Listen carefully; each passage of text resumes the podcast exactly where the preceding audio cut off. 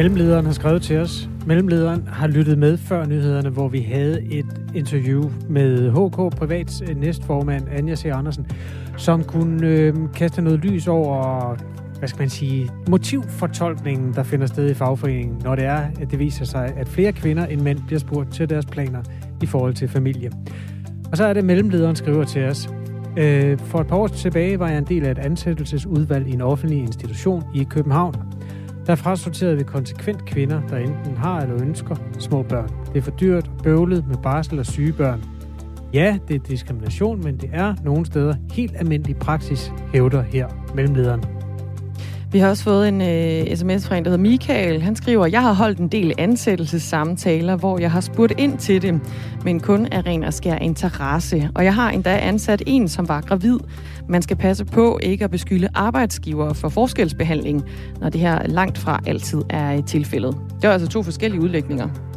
Der er flere måder at tolke det her på. Der er også vores lytter Jesper Pedersen, der mener, at det her med, at kvinderne oftere bliver spurgt, øh, bliver opfattet som øh, bagstopperne i familien, også fastholder mændene i en rolle som værende mindre værdige i familien, skriver Jesper. Tag lige sms'en fra Kim, fordi det er faktisk en meget god måde til den. Jeg skal finde Kim her, hvor delen af Kim blev af i min... Øh... Den er kommet 701, 18 sekunder over... 701. Den er kommet her. Som morfar til syv må jeg sige, at fædre i dag tager et helt andet og stærkere ansvar for børn og familie, end det skete for en generation siden. Vi mangler stadig Øh, vi mangler stadig, mænd også kan blive gravide, men ellers synes jeg, udviklingen er opløftende på mændenes vegne. Godmorgen, dagen efter kvindernes kampdag, skriver øh, Kim herind. De gør den på 14.24. Det kan du selvfølgelig også gøre. Øh, du starter din besked med R4, et øh, mellemrum, og så fyrer du den bare afsted herind i, i studiet.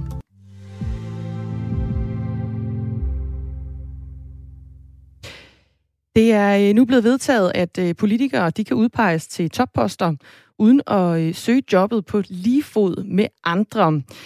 Tidligere der har man skulle igennem en ansættelsesproces, hvor øh, jobbet det bliver slået op, og så kan jamen, interesseret og kvalificeret jo så øh, søge jobbet her. Og der gik altså ikke længe før regeringen de handlede på den her mulighed for politisk at udpege ambassadører, fordi øh, Venstres Christian Jensen han bliver altså senere i dag præsenteret som ambassadør for i Danmark. Og nu kan vi sige godmorgen til dig, Jette Gottlieb. Ja, godmorgen. Godmorgen. Du sidder i lønningsrådet for enhedslisten og stemte imod det her øh, forslag om, at politikere de altså kan udpeges til topposter uden at søge jobbet på, øh, på lige fod med, med andre. Hvordan kan det være, du gjorde det? Jamen, jeg synes, det er en uskik. Jeg synes, det er vigtigt at åbenhed i alle sådan nogle processer, og det kræver altså et opslag. Øh, så det synes jeg var meget forkert, og det skrev jeg med det samme. Jeg synes heller ikke, det var særlig begrundet. Altså, der, var, der stod noget med i særlige tilfælde og undtagelser og dit og dat. Men det var jo fuldstændig klart, at når man beder om sådan en øh, øh, indstilling, så er det fordi, man har en hensigt, ikke? Og, men hvis han nu er den bedst kvalificerede, er det så ikke smart bare at kunne udpege netop den bedst Nej, kvalificerede? Nej, det er, det er ikke smart. Det gælder i alle ansættelsesforhold, så er det ikke smart. Det er vigtigt, at der er en åbenhed og en mulighed. En åbenhed, du faldt lige ud et øjeblik. En åbenhed og en... En åbenhed og mulighed for alle. Og hvorfor er det så vigtigt? Jamen, det er et spørgsmål om, øh, at man overhovedet har nogle rettigheder som øh, stillingsansøger. Og hvis man alle steder bare udpeger den, der passer den øh, til hver en tid værende arbejdsgiver, ja, så får vi altså et meget skævt arbejdsmarked, og det gælder altså også på de der mere vidtgående og højere topposter. Men hvorfor bliver det skævt, hvis man udpeger den bedst kvalificerede efter ens egen Jamen, mening? Det, det gør man jo, man jo også i en ansættelsesproces, vel? Jo, men det kan man jo ikke vide. Man er jo nødt til at holde det op mod de andre, der gerne vil tage chancen. Overrasker det dig, at det her forslag det blev vedtaget? Ja. Det overrasker mig, fordi samtlige organisationsrepræsentanter i nævnet og øh, altså stemt imod det, og øh, fordi der i øvrigt også har været en procedur, som jeg synes var øh, mm, hvad skal vi kalde det, ikke særlig præcis. Altså, det var en skriftlig afstemning, og øh, man havde så nogle dage til at svare ind, og øh, jeg mener, det er, det er en tjusket måde at beslutte sådan nogle ting på, og navnlig når man så får at vide, at det så åbenbart endte 7-8, og der er endda en del, der ikke har svaret, det synes jeg ikke er i orden. Christian Jensen, han kommer jo med en, øh, en god portion politisk erfaring. Hvordan kan det være, at det er et problem, at han bliver udpeget til en, en Jeg en, har en ikke nævnt Christian Jensen med et ord. Jeg har ikke nogen holdning til, om han kunne være blevet ansat, hvis der havde været en ordentlig procedure. Det mener jeg ikke noget om. Men jeg mener, der er tale om, at man en regering får nogle muligheder og nogle betingelser for at give vendetjenester eller, eller skaffe sig af med folk, kan man også sige modsætningsvis. Og det synes jeg ikke er i orden. Og vi ville jo rigtig gerne have lavet et interview med, med udenrigsminister Jeppe Kofod, men han har altså ikke haft, øh, haft mulighed for at, øh, for at stille op her, i, her til morgen. Øh, Jette Gottlieb, synes du det her, det skal trækkes tilbage, den her mulighed? Jamen, det kan man jo ikke nu. Der er jo lavet en beslutning. Og det er det, der bekymrer mig. Altså, jeg mener, at man har, så vidt jeg har hørt, har man prøvet i adskillige år at få den mulighed, og nu er det altså lykkedes ved en temmelig tjusket procedure og en, øh, altså, ja, en hurtig beslutning her, fordi der var et konkret eksempel, hvor man havde brug for det. Men bordet det fanger altså, så, så, så hvad kan man så gøre nu, tænker du? Ja, jeg forestiller mig, at en klogere regering på et tidspunkt vil fjerne det fra bekendtgørelsen igen, efter en tilsvarende, men mere præcis afstemning. Udenrigsminister øh, Jeppe Kofod, han har altså ikke ville stille op i dag, men han skriver et skriftligt svar, vi laver ændringen, fordi vi regeringen ønsker at styrke Danmarks profil i verden ved i øh, nogle helt særlige tilfælde at kunne bringe politikere, som har særligt relevante profiler, kompetencer og internationale netværk aktivt i spil i det danske diplomati. Er det ikke en fordel for Danmark, hvis man kan bringe sådan nogle bedre kandidater i spil? ord er taknemmelige, men det kunne man jo bede om. Man kunne sige, at man kunne søge sådan et job på lige fod med andre, og hvis det så var så rigtigt, at man havde de øh, kvalifikationer, så ville man jo blive valgt. Så var det jo ikke noget problem. Ja, det er godt, Lib. Vi siger tusind tak, fordi du øh, stillede op her til morgen. Ja, velkommen. Sidder altså i øh, lønningsrådet for enhedslisten og øh, stemte imod det her forslag, der gør, at øh, politikere de nu kan udpeges til topposter uden altså at søge jobbet på lige fod med andre. Klokken den er blevet lige knap 13 minutter over syv.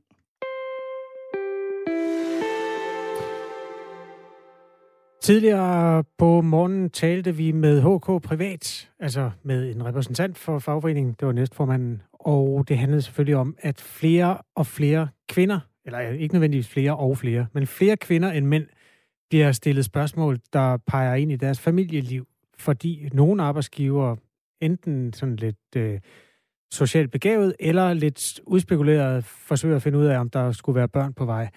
Den type øh, undersøgelser har vi øh, spurgt til, om øh, folk, der hører Radio 4 morgen, kender. Og det var der, vi hørte fra Christian, som skrev ind lidt tidligere. Ham skal vi tale med nu. Godmorgen, Christian. Godmorgen. Tak Godmorgen. for sms'en. Jamen, selv tak da. Øhm, når du har holdt ansættelsessamtaler, eller været med til den type samtaler, har I så gjort jer overvejelser om, om man kan spørge til kvinder eller mænds øh, familieplaner og familieliv? Jeg har ikke øh, som sådan gjort mig overvejelser, om man kan spørge ind til det, fordi jeg har spurgt ind til det. Øhm, men det har ikke haft indvirkning på, øh, på beslutningen. Ved du, om du har spurgt mænd og kvinder lige meget? Fordi det bliver, de bliver nemlig ikke spurgt lige tit. Det skal jeg ikke lige kunne sige, om jeg har spurgt lige meget. Nej, det, det, det kan jeg ikke øh, sidde eller over. Hvad kan få dig til at stille det spørgsmål? Er det... Jamen, det er for at lære, lære øh, personer at kende. Øh, hvad er deres fremtidsplaner? Øh, jamen, hvad de går rundt og laver.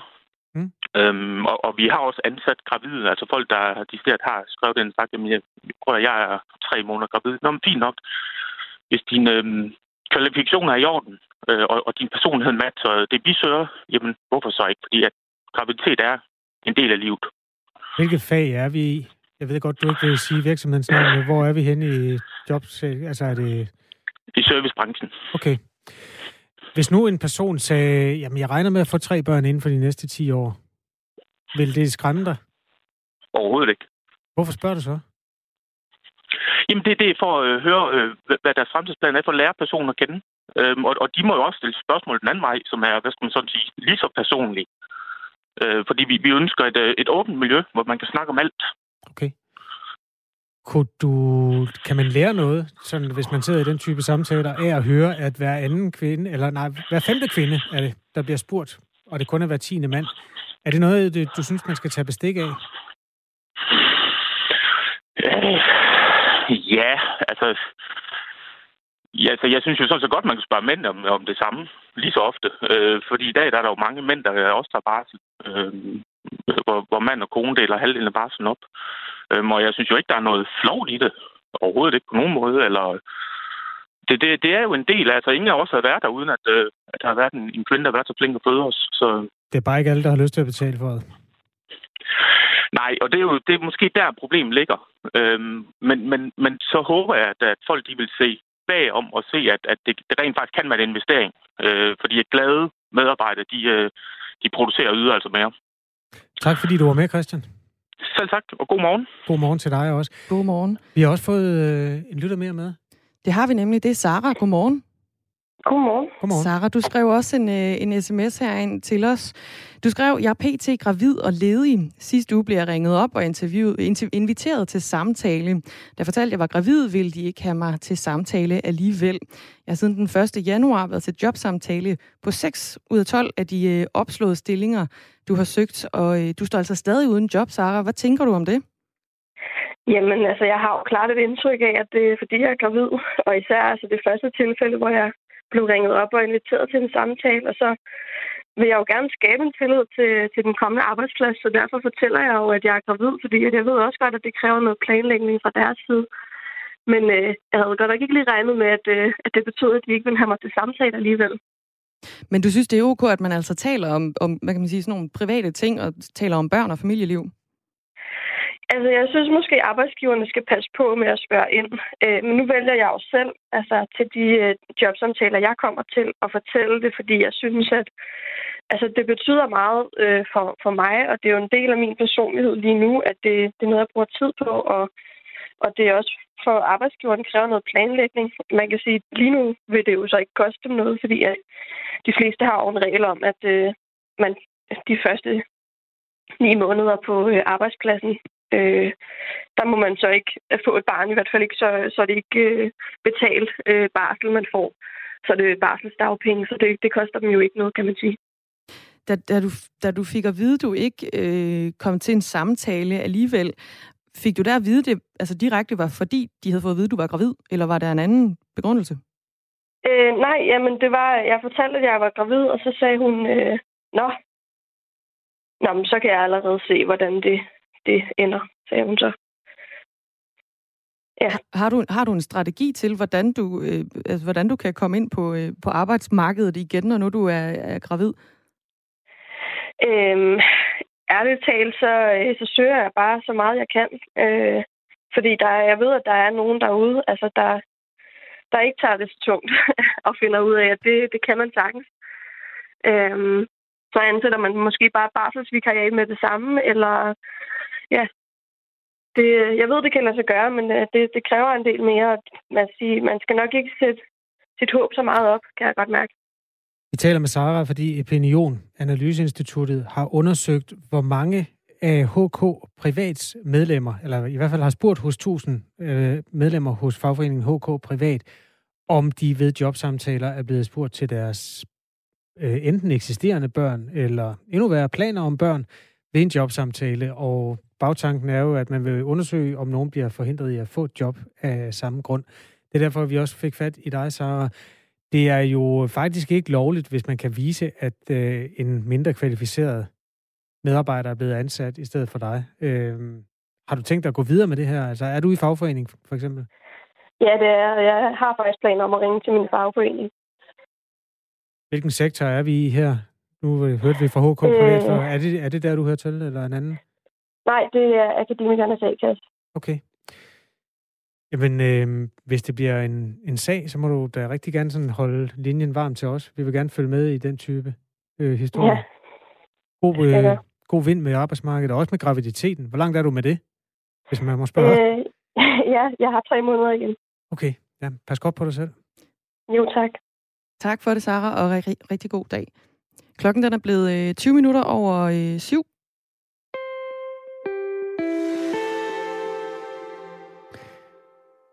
Banken sagde nej, da en corona-nedlukket frisør kom ind med hatten i hånden for at låne penge til at holde en hårdt presset salon i live. Øhm, men da frisøren så gik ud med uforrettet sag, mødte hun en stamkunde, som lånte hende en kvart million. Godmorgen, Dorte Kolk. Godmorgen. Indehaver af en frisørsalon, der hedder Holk Intercoiffure i Kolding. Øhm, lad os starte ind i banken. Hvordan øh, var det situationen, da du lagde øh, frem øh, om det her? Altså, vi skal jo sige, det er en, det er en gammel, fin salon, øh, som du har haft i 25 år. Næste år må det blive, hvis jeg regner rigtigt. Ja. ja. Og din mor har haft den inden da. Hvad, hvad sagde banken, da du forklarede om din situation? Jamen, altså det skal jo siges, at jeg stod jo med en super god forretning øh, før corona her, og vi har år efter år, ja, som du selv siger, lige siden 64, vist en trappetrins vækst her, hvor vi stille og stille og roligt vokser øh, stabilt år for år. Og jeg gik så i banken, øh, fordi at jeg havde brug for en kassekredit øh, på 250.000, og de sagde jo så umiddelbart nej. Og ja, så møder jeg kunden, øh, og han spørger så, hvordan min dag har været, så siger jeg, at den har faktisk ikke været særlig god, fordi jeg er lige blevet øh, afvist af min bank for at få en kassekredit på 250.000 for ligesom at kunne overleve det næste stykke tid her i corona. Og så spørger han sådan sjovt, om jeg har mobile pay, og jeg siger, jamen det har jeg, og så skilles vi, og jeg går videre, og da jeg kommer hjem, der står der 250.000 på min konto. Du godeste. Spørgsmålet ja. tårner sig op. Det, det første det er i virkeligheden, kan man godt overføre så meget på mobile pay? Nej, ikke på MobilePay, men han havde før over, altså lavet en bankoverførsel på mig, så, på, ah, okay. så via appen, ja, via appen har han overført 250.000, ja. Hvor mange gange er han blevet klippet hos dig, ham der? Han må virkelig kunne lide dig. Jamen altså, vi har jo en, igen, som jeg siger, en meget stabil forretning, så 96 procent af de kunder, der faktisk kommer i vores forretning, er gengangere. Øhm, så når du først har besøgt os en gang, så er vi åbenbart så gode til at levere service, så kommer man også igen, så vi har rigtig mange gen ganger i, i vores butik.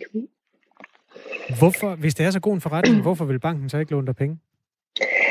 Jamen, jeg tænker jo, at, at altså, der er jo lavet undersøgelser på øh, virksomheder under corona, og, og der er cirka 10 procent af de danske virksomheder, der klarer sig skidt nu, eller som har det rigtig slemt. Og så er der omkring 50 procent, som så-så kommer igennem øh, med livet i på hold. Og så er der den sidste del, som klarer sig rigtig, rigtig godt. Og der må man sige, der har frisøren jo så bare øh, placeret sig i den sidste del, fordi vi i hvert fald nu, inden vi får lov til at åbne, har været lukket fem måneder i alt. Og det er klart, at, at det, det tager jo på virksomheden voldsomt. Hvorfor er de nuværende hjælpepakker ikke nok til at holde din virksomhed kørende? Jamen, man kan sige, den, den øh, hjælpepakke, der hedder lønkompensationspakken, er den, der er allerdyrest øh, for os at holde kørende. Og det er den, fordi at jeg betaler, altså man betaler mellem 10 og 25 procent selv, altså det skal jeg selv supplere hver enkelt medarbejder op på. Så i gennemsnit i den her forretning koster mig en medarbejder 13.000 kroner hver eneste gang, jeg kører en løn. Og det siger jo sig selv, jeg har syv medarbejdere her, så man, jo flere medarbejdere man har i en forretning, jo værre blev du stillet her under corona øh, ved at tage imod øh, den pakke. Okay. Øh, så hvis jeg ganger syv op øh, i hver lønperiode, og så har vi haft lukket i fem måneder nu, det, det bliver jo til rigtig mange penge. Og det er jo bare en af pakkerne. Der er jo ikke nogen af dem, der, der dækker 100 procent. Og i den her forretning, der tager vi imod tre pakker. Så inden, altså, sådan som det ser ud nu, så har, altså indtil videre, der, har, der kommer corona til at koste mig en halv million. Alt det her, det var forudsætninger, da du går ud mm. af banken. Altså gik ja. du med følelsen af, at nu skulle du hjem og lukke din butik, eller hvordan stod det til? Nej, altså man går jo hjem med en følelse af, hvordan, hvordan får jeg fat, fat i penge til den næste lønperiode? Hvordan sikrer jeg mine medarbejdere i den næste lønperiode? Øhm, Hvad tænkte du så, da han sagde, at han ville låne dig en kvart million? Jamen, det sagde han jo aldrig. Og han sendte dem bare? Altså, ja, ja, ja. Og så talte jeg så med ham efterfølgende og siger, det er jo enormt kado af dig, og hvordan... Altså, det er enormt rørende, kan man sige, at, at nogen vil låne en en halv million på... Er det ikke kun en kvart? Ja. Undskyld. Eller undskyld, en kvart million, 250.000, ja, undskyld. Ja. Øhm, jeg sidder bliver helt rørt igen, fordi jeg synes bare, det er, altså, jeg synes, det er helt fantastisk. Hvor længe øhm, er det siden, det skete, det her? Det er sidste uge. Ja. Det kan jeg godt forstå. Ja. Hvor længe får du brug for, altså hvor længe kan du holde den kørende med de penge? Øh, jamen, altså, jeg havde jo regnet med, at altså, jeg havde lagt budget til den 1. marts, og, og tænkte egentlig, at vi fik lov til at starte igen den 1. marts. Øh, så da jeg så ikke havde flere likvider på kontoen den 1. marts, øh, der begyndte jeg så at søge hjælpepakker. Så spørger du mig, hvorfor jeg ikke gjort det før. Og det har jeg ikke, fordi det er enormt tungt, administrativt tungt at søge de her hjælpepakker. Øhm, så bare sådan en pakke som den, hvad hedder det, den der hedder faste udgifter, den skal man have en revisor til at skrive under på. Det koster 20.000 kroner at få en revisor til at skrive under på den. Så det er klart, at eneste gang jeg kontakter min revisor i forhold til den her, så koster det penge. Og vi er i en situation, hvor vi også skal spare. Øhm, så derfor søger jeg altid først i enden af nedlukningen. Det gjorde jeg også i foråret. Og det er simpelthen for at holde udgifterne nede. Så det, jeg håber på nu, det er jo, at de 250.000 kroner rækker ind, indtil jeg ligesom begynder at få nogle hjælpepakker tilbage igen. Har du været nervøs ved at låne penge af en privat person? Det bliver jo sådan lidt parallelt samfund. Undskyld. Jeg vil sige, at jeg vil da meget, meget hellere låne den af min bank. Ja. Øhm, Var der nogle men, betingelser Men det var jo så ikke en mulighed.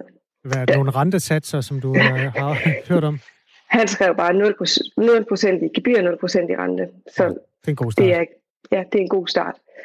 Men, men det er da klart, altså jeg synes at det er ydmygende at skrive på et privat lånemarked. Jeg synes at det var meget rart, at banken troede på min virksomhed stadigvæk, og at jeg kunne gå ned i min bank og have en fornuftig samtale med dem. Når alt det her er overstået, skal du så ned og finde dig en anden bank?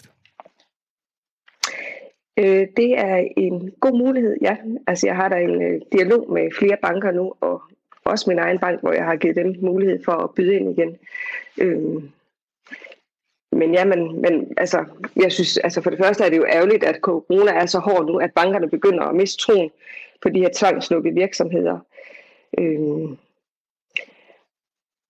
Og man kan også sige, altså jeg holder jo hånden under mine ansatte, fordi at jeg i starten af corona fik besked på, at regeringen var klar til at holde hånden under de små og mellemstore virksomheder. Så, og, nu, og nu begynder det, altså man kan sige, at troen begynder at falde. Mm også for bankerne ikke, på de her virksomheder. Så det, så, ja, det er jo ikke en super situation at stå i. Dorte Holk, øh, jamen alt muligt sympati og, og held og lykke til dig. Ved du hvad, det, hvis du skal forhandle med banker, jeg har bare, jeg er ikke super forhandler, men jeg har bare opdaget, at der er en, en sætning, der gør underværker. Det er i stedet for, at du går ind og siger, jeg kunne godt tænke mig, at I giver mig et tilbud på det og det, så skal du sige, jeg har et tilbud fra en anden bank på det og det, og jeg vil bare høre, om I kunne være interesseret i at matche det. Er nogle gange, at øh, de mest utrolige ting kan lade sig gøre, hvis man bruger den formulering. Nå, men det vil jeg da prøve. Det var da et godt tips til mig her på øh, falderæbet. God vind, Dorte Holk. Jeg håber, tak skal du have. håber, det hele åbner snart, og vi kan få gang i saksene. Dorte Holk, hun er indehaver af frisørsalongen, som hedder Holk Intercoiffure i Kolding.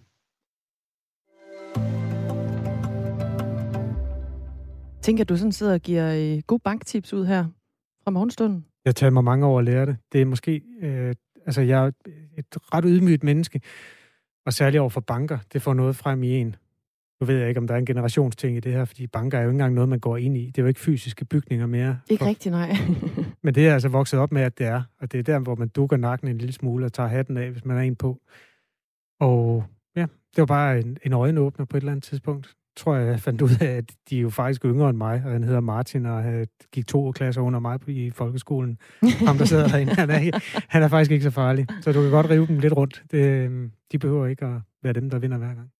Der er cirka et minut til, at Anders Weber han er klar med et, øh, et nyhedsoverblik til dig, og øh, sms'erne de øh, vælter altså fortsat ind på den her historie om, at øh, kvinder de bliver spurgt øh, mere ind til øh, familieliv, end, øh, end mænd de gør, når det handler om at skaffe sig et nyt job. Øh, der er en, der skriver, at ingen arbejdsgiver vil afvise den rigtige medarbejder på grund af graviditet eller antallet af børn. Og øh, så er der en, der skriver, at man kan da ikke fortænke en arbejdsgiver med et behov for en ekstra ansat ikke at ville ansætte en gravid. Og øh, du kan selvfølgelig også øh, byde ind på øh, både den her historie, men også øh, samtlige andre historier, vi fortæller om her i, øh, i Radio 4 morgen. Eller hvis du har et spørgsmål til nogle af dem, vi snakker med, så kan du gøre det på øh, 1424. Du starter din øh, besked med R4, og øh, så laver du lige et mellemrum og øh, smider beskeden af sted. Vi skal lige se på... Ja, vil du sige det? På den anden side af nyhederne, mm. der skal vi snakke om uh, Botox mod migræne, uh, som er en behandling, der er fordoblet. Men uh, der er altså rigtig mange uh, rigtig lange ventelister på det her, så uh, det skal vi ta- snakke om på den uh, anden side af nyhederne, som uh, kommer her med Anders Weber.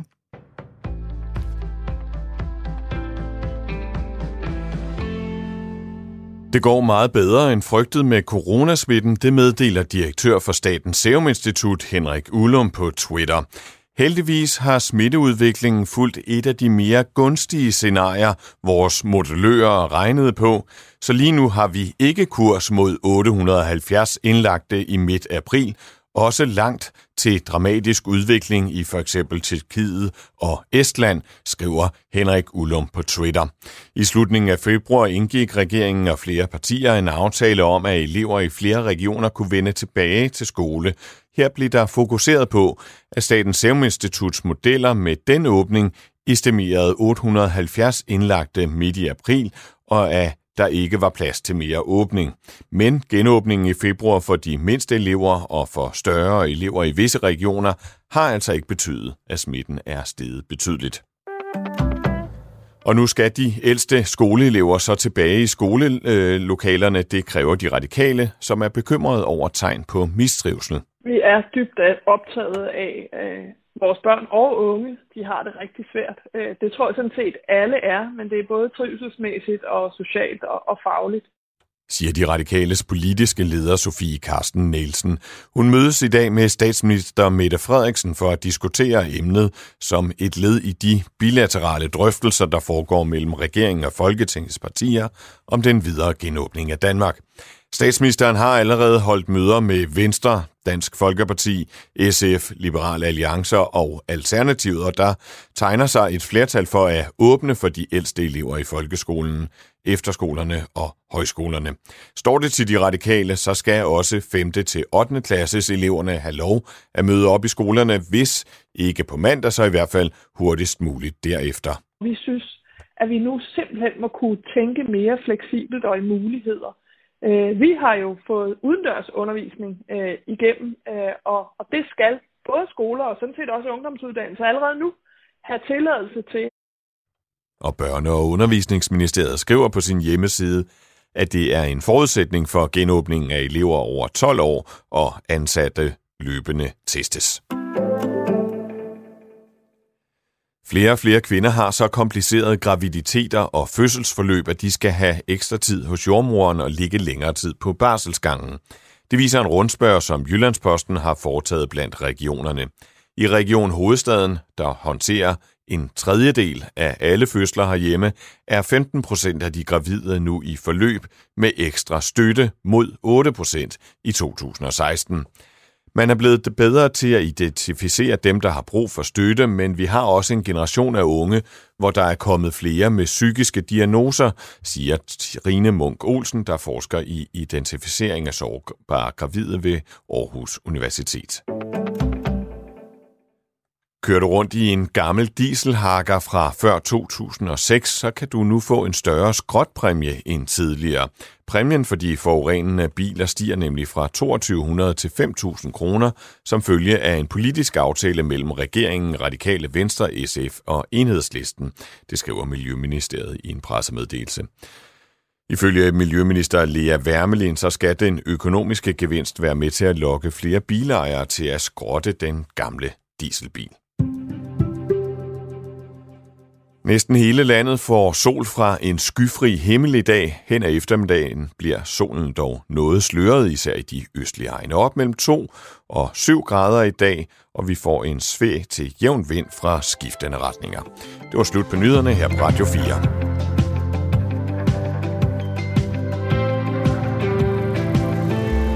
op til 7 grader. Det er sådan en maksimum betragtning. Et best case scenario. Jeg tror, de fleste vil erfare, at de kommer ud til en bil, hvis de har en, hvor roden lige skal have en lille tur med skraberen.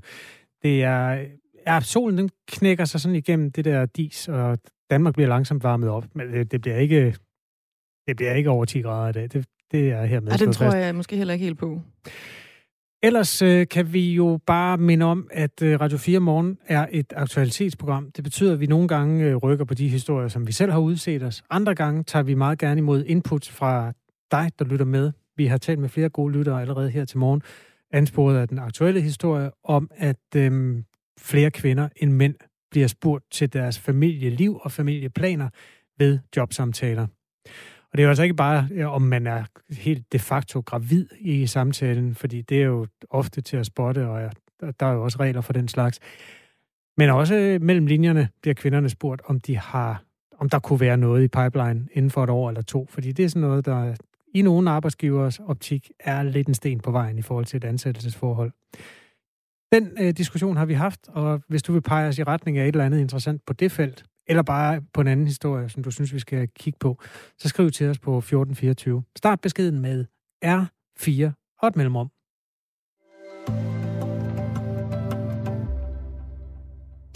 Og øh, vi skal til en historie om øh, migræne, fordi sådan her lyder det altså, når Christine David, hun øh, får sådan et anfald. Jeg kvalm, og jeg har ondt i hovedet, selvfølgelig. Jeg er lysfølsom, og jeg er lugtfølsom. Og det er jo bare en helt almindelig fredag, hvor børnene skal have hjemmeskole. Så øh, de må få en fridag. Der bliver ingen undervisning for mig, så længe jeg har det sådan her i hvert fald. Fuck, mit hoved. Det føles som om, at hele venstre hjernehalvdel er på vej ud af øret. Eller øjenhugen, jeg ved ikke engang, hvordan jeg skal beskrive det. Lige nu ved jeg slet ikke, hvordan jeg skal komme igennem dagen. Mm.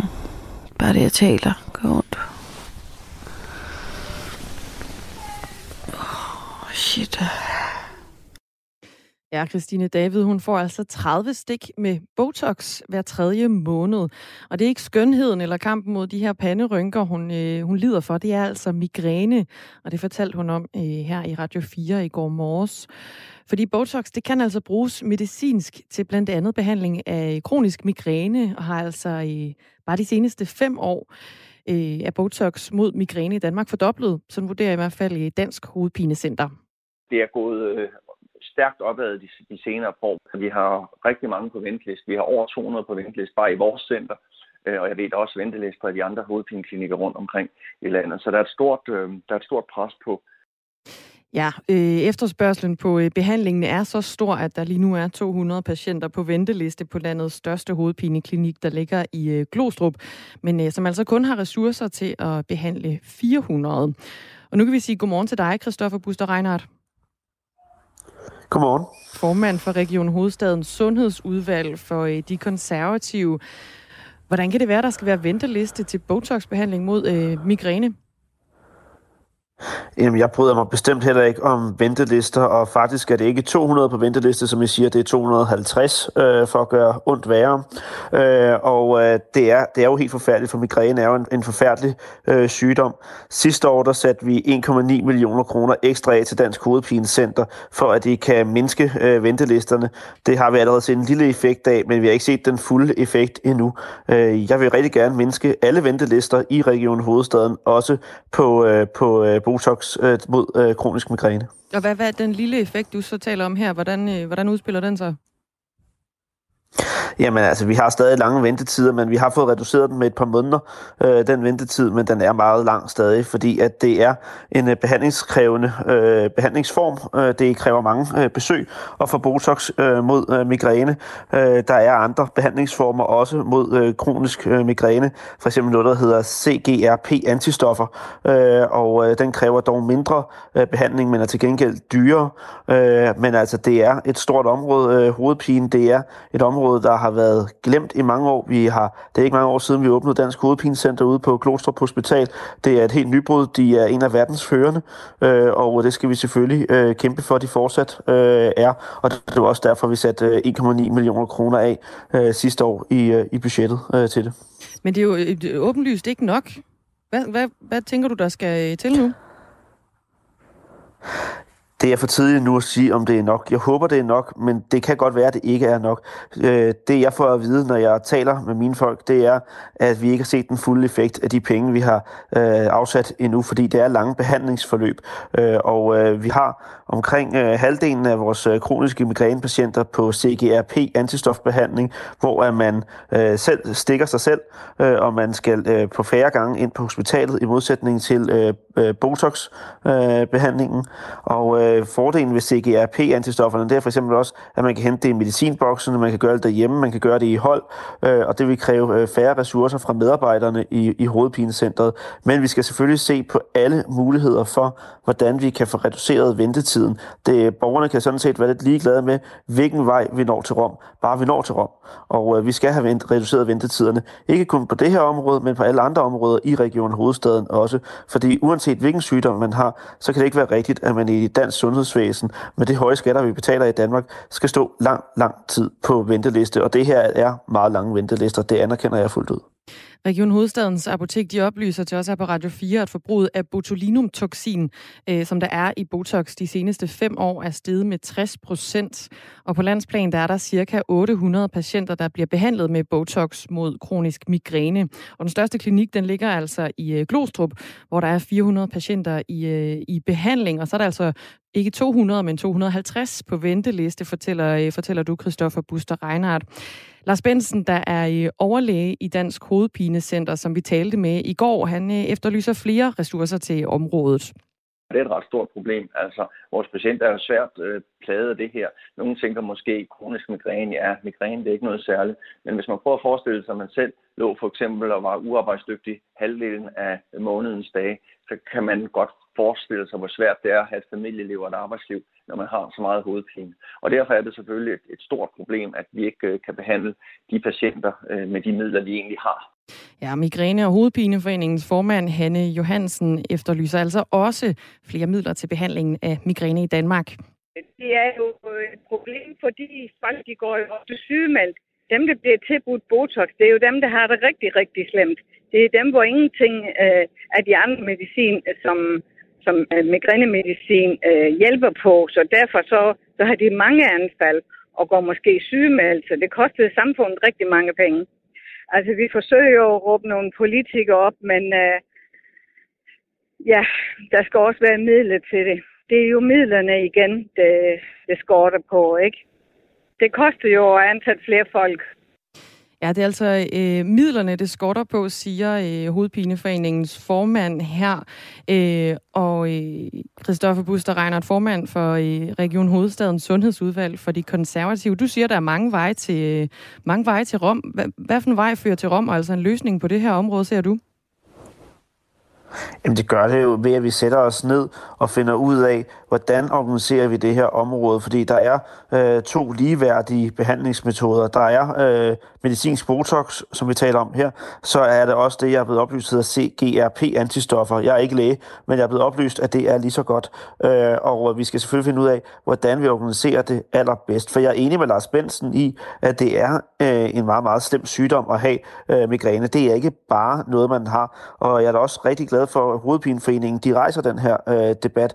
Som politiker, så står jeg bare i et djævelsk dilemma, fordi der er også andre områder, der har øh, ressourcemangel og lange ventelister, og vi skal gøre alt, hvad vi kan for at få reduceret de her ventelister, fordi det er virkelig, virkelig slemt at have migræne, det anerkender jeg fuldt ud. Jeg ønsker ikke lange ventelister. Det er også derfor, at vi satte 1,9 millioner kroner af til netop Dansk Hovedpinecenter sidste år i budgettet.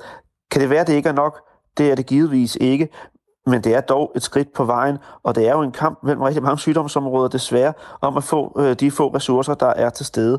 Øh, og øh, jeg vil gerne se på, også når vi skal have budgetforhandlinger igen, hvilke områder det er, der har allerlængst ventelister. Og det sidste gang, der var det jo så blandt andet Hovedpinecentret, der havde længst ventelister, og det skal vi jo selvfølgelig øh, gøre noget ved, og der satte vi også penge af til Hovedpinecentret, fordi de var en af dem, der havde allerlængst ventelister. 250 på venteliste til øh, øh, øh, Botox mod migræne, det er altså rigtig, rigtig mange borgere, og jeg er helt enig i, at det koster samfundet mange ressourcer, også i sygemeldinger.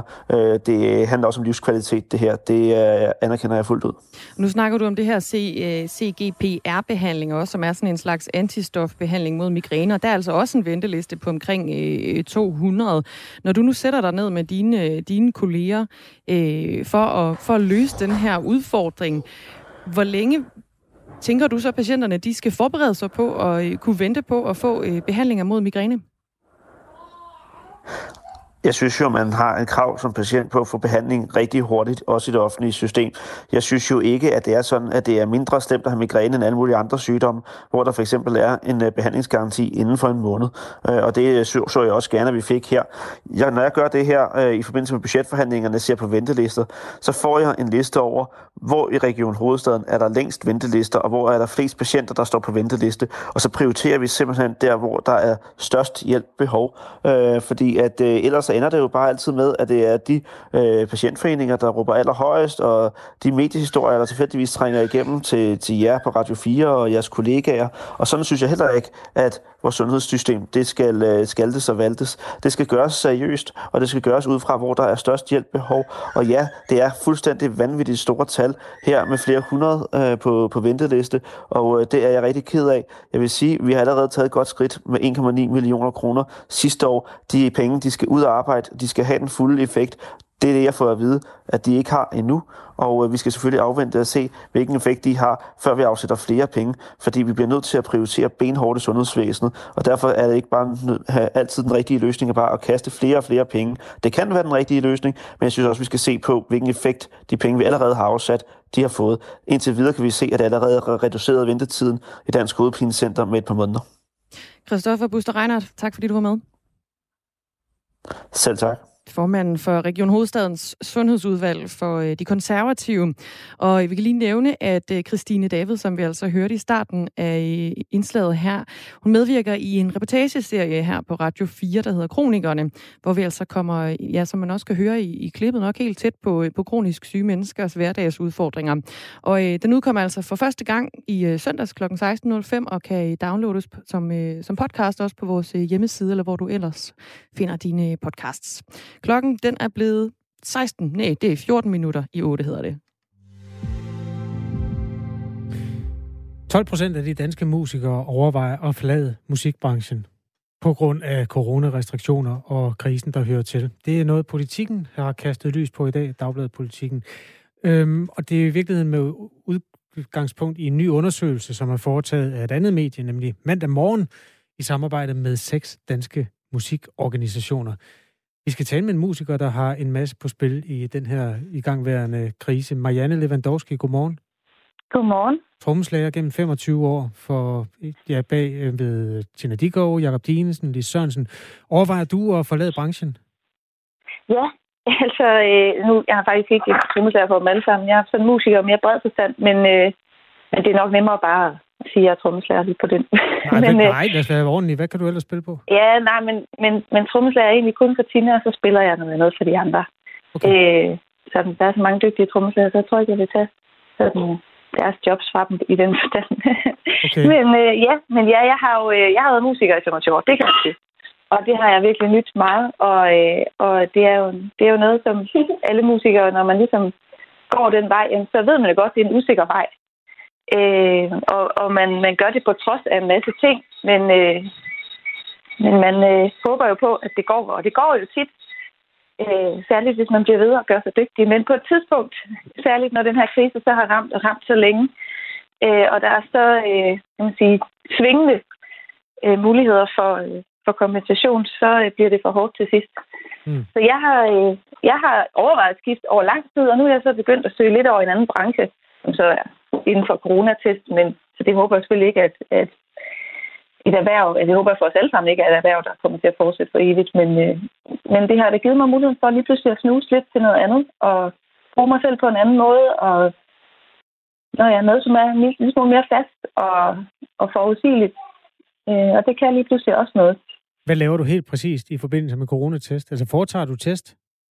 Altså, jeg er jo blevet... Øh, det startede med, at jeg blev ansat, blev ansat i... Jeg er faktisk blevet partner nu i et, øh, et privat testfirma, der hedder Get Tested, som tager rundt til virksomheder og, og tester for corona på virksomhederne. Ikke? Så det er, øh, det er ikke ude i de der testcentre, som vi alle sammen efterhånden kender så godt. Øh, så det er mere privat, og vi har mere sådan direkte kontakt til de her mennesker og ser dem kontinuerligt og sådan noget. Så det, det kan noget i forhold til også at Altså, jeg kan jo virkelig godt lide mennesker. jeg er jo vant ja. til at møde mange mennesker i mit musikererhverv, så det, det gør jeg også her, på mig selv på den måde. Men er det dig, der stikker vatpinden ind i næsen? Nej, nej det er det ikke nu. Det er, nu jeg sidder og registrerer dem, når de kommer ind, og får dem ind i systemet og giver dem lille puderør. Og, ja, vi har sådan en good cop, bad cop kørende. Okay. jeg vil nødig skrive øh, gravskrift over dit øh, nye fag også, øh, for jeg håber, det går da godt, men jeg håber sgu også, at det der pode noget, det er, det er sådan en, en svale, der snart øh, rejser videre. Altså, ja. hvis, hvis nu at øh, den business lukker igen, skal du så være musiker igen? Altså, jeg håber jo virkelig, at jeg skal tilbage til den branche, som jeg elsker så meget, som jeg har jo specialiseret mig inden i, for, i lang tid. Altså min frygt kan jo også være, at hvis mange musikere forlader branchen, så er der rigtig meget erfaringsmasse, rigtig meget specialiseret arbejdskraft, som forsvinder. Øh, og der kommer til at være et hul også i, i stødekæden, fordi der er mange, der ikke, simpelthen ikke søger ind i branchen også. Og det er jo både på scenen og bag ved scenen, som er så usikkert lige nu, og som får så lidt øh, backup fra politikernes side i forhold til, hvor stort et vækstområde, hvor stort potentiale der ligger i den her branche fremadrettet også. Øh, så undrer det mig bare, at der ikke er mere backup fra politisk side. Altså, øh, mm. og, og det gør ondt, udover det økonomiske ondt, jamen, så er det også svært ikke at, at føle, at der ligesom er den anerkendelse omkring det område, som vi arbejder i. Øh, så det er, min, det er min største frygt, det er, der simpelthen er, er så stor, kan man sige, øh, arbejdsflugt, øh, sådan af de der super, super dygtige mennesker, som gør, at vi har kultur på så højt niveau i Danmark, som vi har. Vi har altså 12 procent, som overvejer at forlade branchen. Jeg synes, vi skal belyse den historie også med hjælp fra Niels Mosum Gård, der er formand i DPA, som er en forkortelse ja. for professionelle sangskriver og producer. Godmorgen. Godmorgen. Hvad er problemet for de her mennesker? Jamen, jeg synes egentlig, Marianne øh, rammer det meget godt ind. Altså, det er jo øh, en professionel branche, man øver sig i rigtig mange år for at holde det høje øh, niveau. Øh, som musiker skal man selvfølgelig gøre det hele tiden. Og det er super svært, når, når dagligdagen er, er spoleret og, og overhjulet med koncerter om sommeren og koncerter op til jul osv. Er, er, øh, er udfordret. Mm.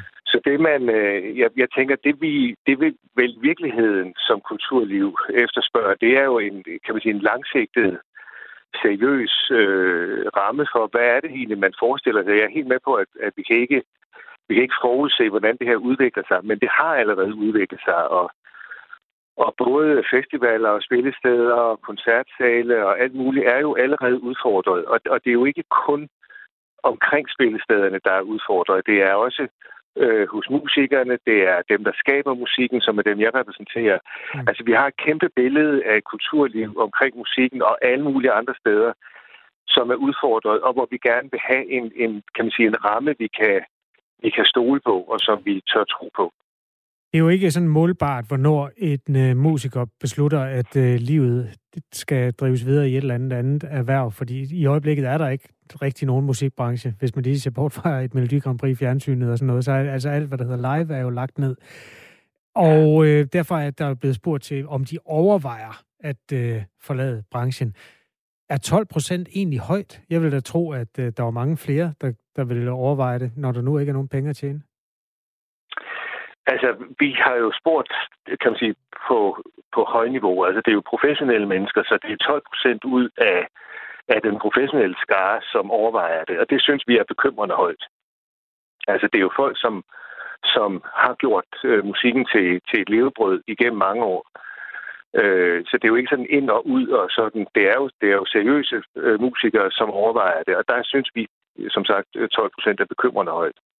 Undersøgelsen viser, at musikere, og artister, sangskrivere og komponister i gennemsnit har mistet 44 procent af de penge, de tjente eller plejer at tjene i løbet af 2020, altså sidste år. For over ja. halvdelen af de spurgte, der er der gennemsnitlig indtægtstab faktisk øh, hele 70 procent, og så er det jo hver 8. overvejer at forlade musikbranchen det for at tjene penge et andet sted. Der er en tydelig økonomisk tilbagegang for danske musikere. Hvad betyder det for musikken? Øh, altså om, om det... Øh, om, det, om, det kan, om det kan ses i kvaliteten af musikken, eller, eller hvad tænker du på? Ja. Altså, det, det, er jo, det, det er jo oplagt, at hvis du ikke har et kontinuerligt møde med dit publikum, du ikke har en, en sikkerhed for, at du har en konstant produktion af nye koncerter og øh, musik til udgivelse, og hvornår er det, nu kommer den her udgivelse, hvornår er det, vi skal ud og turnere med, med de nye sange at det er klart, at det sætter en usikkerhed i, i, hele, i hele systemet. Øh, og jeg, jeg håber jo ikke, at det kan høres på musikken, når, når den kommer ud og spiller igen, fordi øh, folk er dygtige og professionelle. men det sætter sig som, som en økonomisk usikkerhed lang tid frem, i, fremad. Altså jeg repræsenterer sangskrivere, øh, som jo har, som jo ikke bare kan måle tilbage på sådan et øjeblikkeligt øh, livehul i, i, for et år siden, men som jo kigger frem på, at hvem var det, jeg skulle have været i session med i LA, hvem var det, jeg skulle have været i session med i, øh, i Japan. Hele den der produktion af nyt katalog og nye tracks, der skal ud på ud at leve et liv i verden, er jo blevet er jo også blevet stoppet. Og der kigger vi altså på en meget længere horisont af, af tabt indtægt, mm. som er en udfordring i min, i, i min lille kreds der. Det kommer jo i en tid, hvor rigtig mange brancher har problemer. Det er meget ofte blevet fortalt om minkbranchen, hvor alle jobs er blevet nedlagt. Der er restaurationsbranchen i øvrigt også, hvor der er forsvundet 22.000 jobs inden for hotel- og restaurationsbranchen. Det er nogle tal, som Horesta har sendt ud. Er krisen i musikbranchen sådan en, en ø øh, i det her i jeres optik, eller hvordan ser I på det? Nej, vi oplever helt klart, at vi, at vi hænger sammen også med restaurationsbranchen, øh, bortset fra det, som jo også er et af de steder, vi mødes alle sammen. Nej, det, det er jo det er ikke, vi kigger ikke på os selv som musikbranche, som er særligt udfordret. Vi er lige så udfordret som alle mulige andre. Det vi beder om er sådan set bare, at Kulturministeriet og vi andre i fællesskab skaber en ramme, en forståelsesramme for, hvad er det for et musikliv, hvad er det for et kulturliv, vi forestiller os fremad. Når vi nu ved, at vi har forløbet et år, vi kigger måske på, på endnu længere tid fremad, hvor vi har den her udfordring. Hvad er det så, vi gerne vil have? Øh, og det gælder, jo, det gælder jo alle brancher, der har brug for den her, jamen vi støtter, vi støtter hinanden som samfund fordi vi gerne vil have det, vi havde, så at sige. Og det, og det er der, vi tænker, at, at vi, det er en forståelsesramme, det er en tryghedsramme mm. for, hvordan verden ser ud fremad, som vi egentlig efterlyser. Men der er jo hjælpepakker. Hvad er det egentlig, I vil have hjælp til ud over det? Jeg, jeg, jeg tror som sagt øh, primært, at det er en, øh, en, en samtale, en konstruktiv samtale om, hvad er det for et musikliv, vi gerne vil have, når vi nu ved, der er en krise. Hvad er det for en fremtid, vi kigger på? Øh, altså, der er hjælpepakker, og der er både udfordringer, vi er taknemmelige for det, der er, øh, men, men det kan sagtens skrues bedre sammen. Øh, Ja, øh, vi har jo stadig Marianne Lewandowski på sidelinjen. Hvad, hvad savner du? Altså, du, er jo, øh, du bliver jo tilbudt kompensation i kraft af hjælpe, hjælpepakker. Hvad savner du, at de får hjælp til? Altså for det første, så er de hjælpepakker øh, meget, meget, meget vanskelige øh, at søge og passer meget, meget dårligt til vores måde at leve på, som jeg også øh, forsøger at belyse i artiklen. Altså på, på et år øh, passer... Jeg har en super fin forretning på et års på årsbasis, men hvis man kigger ned i de enkelte måneder og skal den, på den måde referere, som vi skal, når vi har hjælpepakkeansøgninger, så, øh, så, så gør det ikke altid, det er ikke altid bæredygtigt. Så det der med at kigge på det i mere sådan øh, langsigtet, hvor vi, vi, vi flader jo vores indkomst ud, for at vi kan selv kan gå ind og supplere de måneder, hvor der ikke er for meget, og tage lidt fra dem, der, hvor der er meget. Øh, så på den måde, så de der måned til måned øh, måde at kigge på det på, som er, øh, som er det, vi gør særligt fra september og frem, Øh, der er rigtig mange, der falder igennem og simpelthen ikke får mulighed for at søge. Plus, når vi så søger de 23.000, og vi så er heldige for de 23.000, jamen så er det igen, jamen det kunne jeg så få i januar, men det kunne jeg ikke få i februar. Så der kommer til at være de der huller, så, så efterhånden så har vi taget på alt det opsparing, vi måtte have, eller den kasse, vi måtte have. Øhm, så, så udover at det kunne være rigtig fedt, at de der hjælpepakker bliver kigget på i den rigtige kontekst i forhold til det erhverv og den måde, vi tjener penge på, så er det jo netop, som, som Eva siger, at vi gerne vil kigge af, at der bliver set på, at, at det her område det er et massivt, at nu sagde du selv øh, mink, kan man sige, det er jo en, en branche, som i forvejen var, kan man sige, på nedadgående kurve, hvor hele kulturområdet har hele tiden været på en opadgående kurve hele, i hele Europa. I Betyder det, at det er lige meget med de mink der? Det skal de bare lige forstå, hvorfor nej, det... Nej, overhovedet ikke. Altså, øh, slet ikke. Men hvis vi skal sammenligne os med en branche, så er det måske mere inden for klima eller, eller andre steder, hvor man kan se, der er vækst i gang. Der er simpelthen et potentiale, som kan udnyttes, som så er blevet bremset. Så det, jeg også tænker, det, er, det giver jo så god mening at begynde at investere i kultur fra nu af.